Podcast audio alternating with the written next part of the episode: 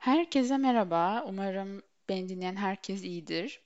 Karantina sürecinde böyle bir içerikle sizlerle buluşuyor olmak gerçekten beni çok mutlu ediyor. Ee, bu introda podcast'in ismi ve mottosundan biraz bahsedeceğim ve tabii ki kendimden de çok az bahsedeceğim. Ben bir iletişim öğrencisiyim, gazetecilik okuyorum. Okulumu hala bitirmedim. İnşallah Mayıs sonu mezun olacağım.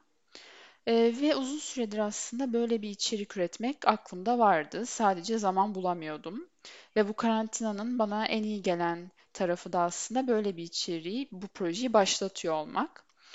Eee, ve isim olarak Odette is Speaking'i koydum. Çünkü Odette benim e, Fransızca eğitim gördüğüm için 7 yaşımdan beri ilkokulda Fransız hocalarımın verdiği bir isimdi.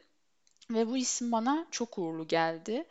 E, bu ismi ben birçok yerde kullandıktan sonra e, kendimi daha başarılı gördüm ve kendi ismim yerine bu ismi kullanmayı tercih ediyorum. E, zaten projelerimde de kendi ismimden ve kişiliğimden çok fazla e, bahsetmeyeceğim. Çünkü içeriğin ön planda olması taraftarıyım. Eğer içerik kaliteliyse zaten dinleneceğini ve beğenileceğini düşünüyorum. Mottoma gelirsem eğer, I search you learn e, cümlesini seçtim. Çünkü ben aslında sizlere bir bilgi vermeye amaçlıyorum. E, Hem kendi iyi bildiğimi düşündüğüm konuları anlatacağım, hem de çevremde e, spesifik bilgileri olduğunu düşündüğüm insanları konuk olarak çağıracağım. Kısa ve öz yayınlar yapmayı amaçlıyorum. Sizleri sıkmak gibi bir niyetim yok. E, eğlendirmek gibi de çok bir niyetim yok. Bilgi vermek istiyorum aslında. Çünkü gazetecilik öğrencisiyim. Bilgi vermek benim işim, bana düşen bir sorumluluk aslında.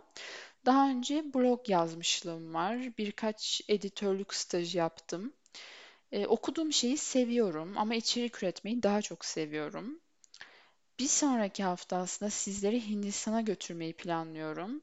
Kendi adıma iyi bildiğim bir konuyu, beslenme düzenini, Ayurveda'yı sizlerle konuşacağız.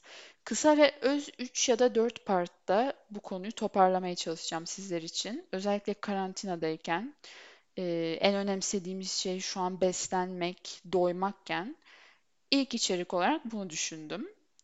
Sizlere sağlıklı, mutlu karantinalar diliyorum. Umarım her şeyin açıldığı dönemlerde arabalarınızda da beni dinliyor olursunuz.